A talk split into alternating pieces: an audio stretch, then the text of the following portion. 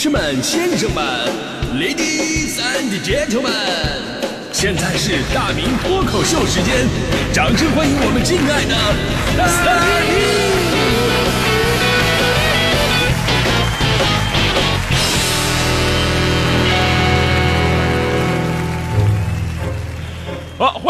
到今天的大明脱口秀，我是大明啊。今天咱们说节省这个话题，是因为有个新闻说江苏有一男子啊，说自己刚从扬州高风险地区回来，回来之后呢，就出现低烧啊、咳嗽啊这些症状了。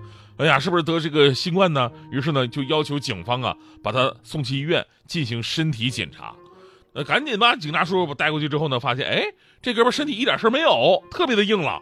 而且呢，非常奇怪什么呀？就他的苏康码和行程码，一切都是正常，都是绿的。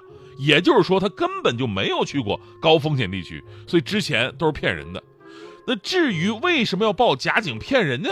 这名男子最后说出实情了，呃，就是为了蹭一次免费的体检，自己舍不得花钱，这不说自己得新冠了，你们就可以给免费给我看一看吗？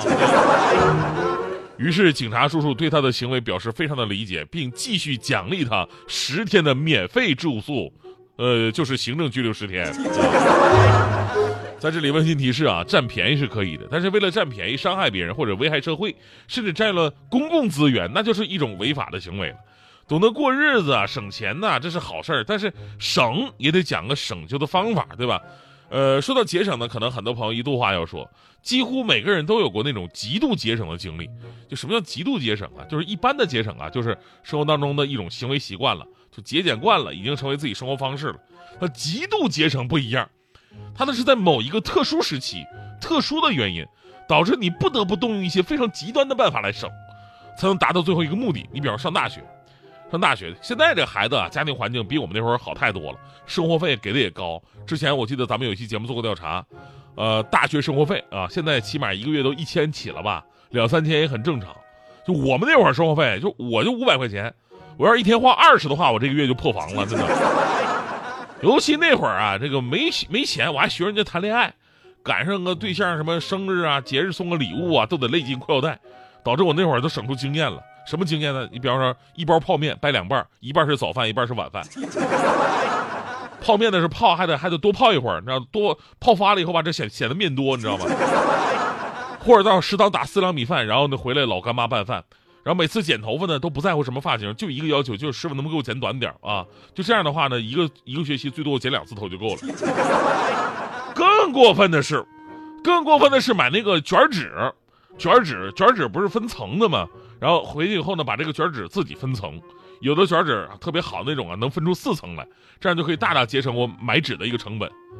呃，问题就是说分完真的这纸太薄了，完事总得洗手这个。但没关系，学校水房的自来水不也免费的吗？所以我们总是说学生时代谈恋爱非常浪漫，因为那时候就是牵牵手、搂搂腰、看夕阳、看星星，特别的纯粹。现在想想，这不都是因为穷吗？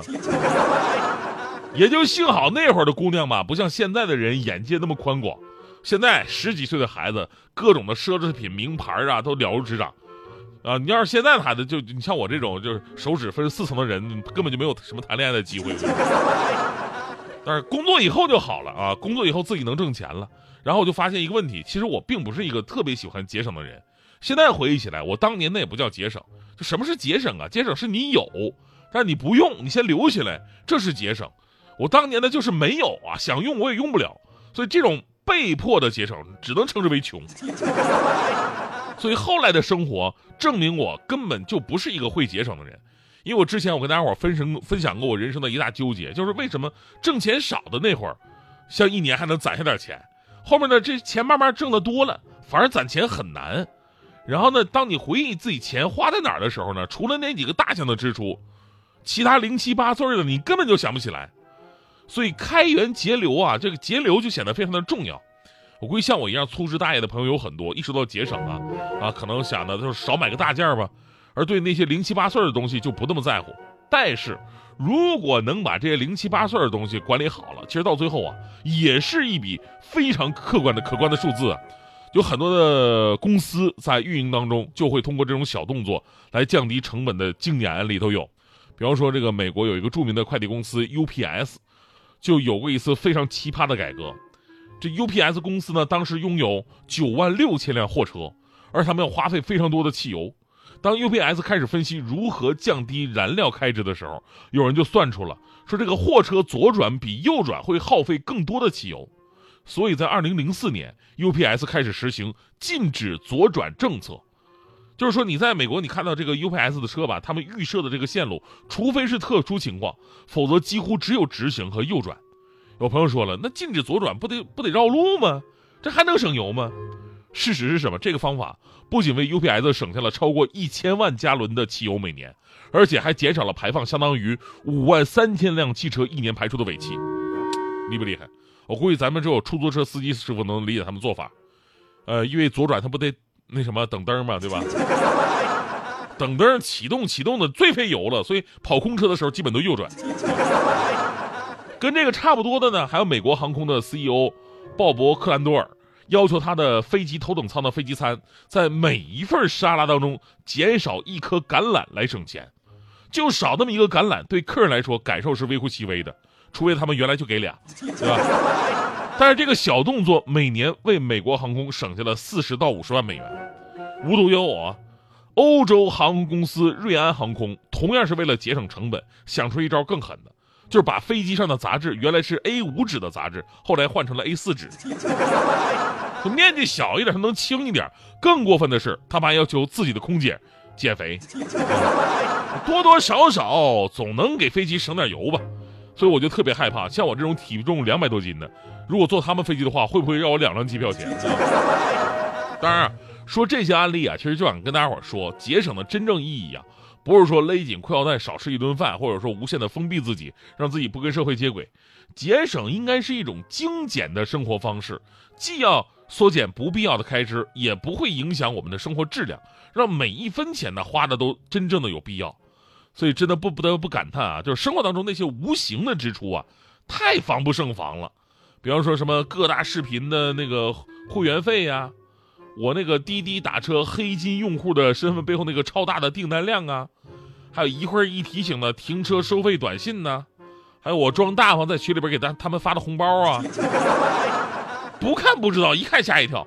单笔支出它都不多，但涓涓细流汇聚成海。就每当我看到自己微信上支出明细总额的时候，我都想抽自己。最惨的什么？最惨的是前两天啊，好不容易大迪分享给我一个大福利。那天大迪跟我说：“大明，你知道吗？赶紧报税，就是那个个人所得税 APP 报税，完事还能退税呢。我退了一千多块钱呢。”我当时一听这话，无比开心。我从小到大没有偏财的命啊，我除了能干活挣钱，剩下什么抽奖啊、彩票，他一概轮不到我。这报税还能挣钱，我真的是太开心了！终于能发笔意外小财啊！然后我赶紧打开那个个人所得税 APP 报了，报完以后呢，完事一看，下面那个退税那行写着：“您还需补缴一万三千六百元。”补缴？不是退税吗？这怎么还不按套路出牌呢？那也没什么可说的，我遵纪守法好市民呢，我当时立马就补缴了，然后回头我又偷了大迪的一袋零食，那心里舒服多了。